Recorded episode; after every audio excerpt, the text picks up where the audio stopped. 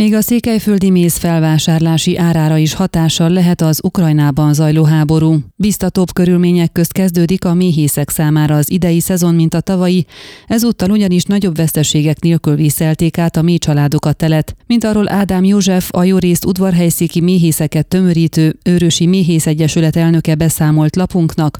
Nem volt nagyon a szájos az ősz, mint egy évvel korábban, rengeteg volt a virágpor, így a méhek fel tudtak erősödni a tél előtt. A téli időjárás is kedvező volt, nem voltak nagy hőmérséklet ingadozások. Februárban ugyan a kelleténél enyhébb volt az idő, de ez még nem zavarta meg a méhek telelését, nem úgy, mint tavaly, amikor az enyhe egy fagyos március követte, és ez annyira meggyötörte az állományt, hogy sok mély család összeomlott, és legyengült családokat a nózimaként ismert mélybetegség is megtámadta.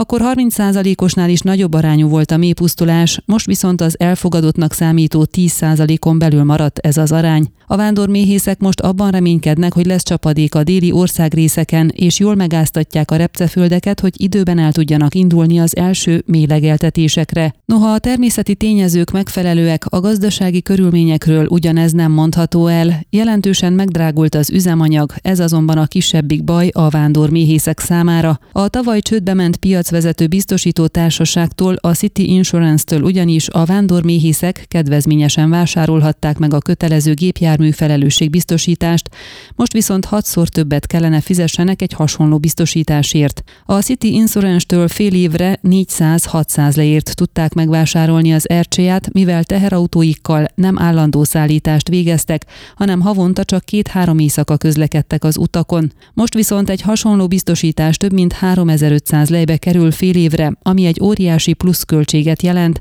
ezért a méhészek egy állami árplafon jellegű szabályozásban reménykednek. Tudtuk meg Ádám Józseftől. Ellenkező esetben ez jó eséllyel kihat majd a méz idei árára is, noha abba a kereskedőknek is nagy beleszólása van. Ha ugyanis a méhészek anyagilag szorult helyzetbe kerülnek, kénytelenek lesznek elfogadni a nagybani felvásárlók által ajánlott árat, mondta a szakember. Itt kerül azonban a képbe egy újabb tényező, az Ukrajnában zajló háború.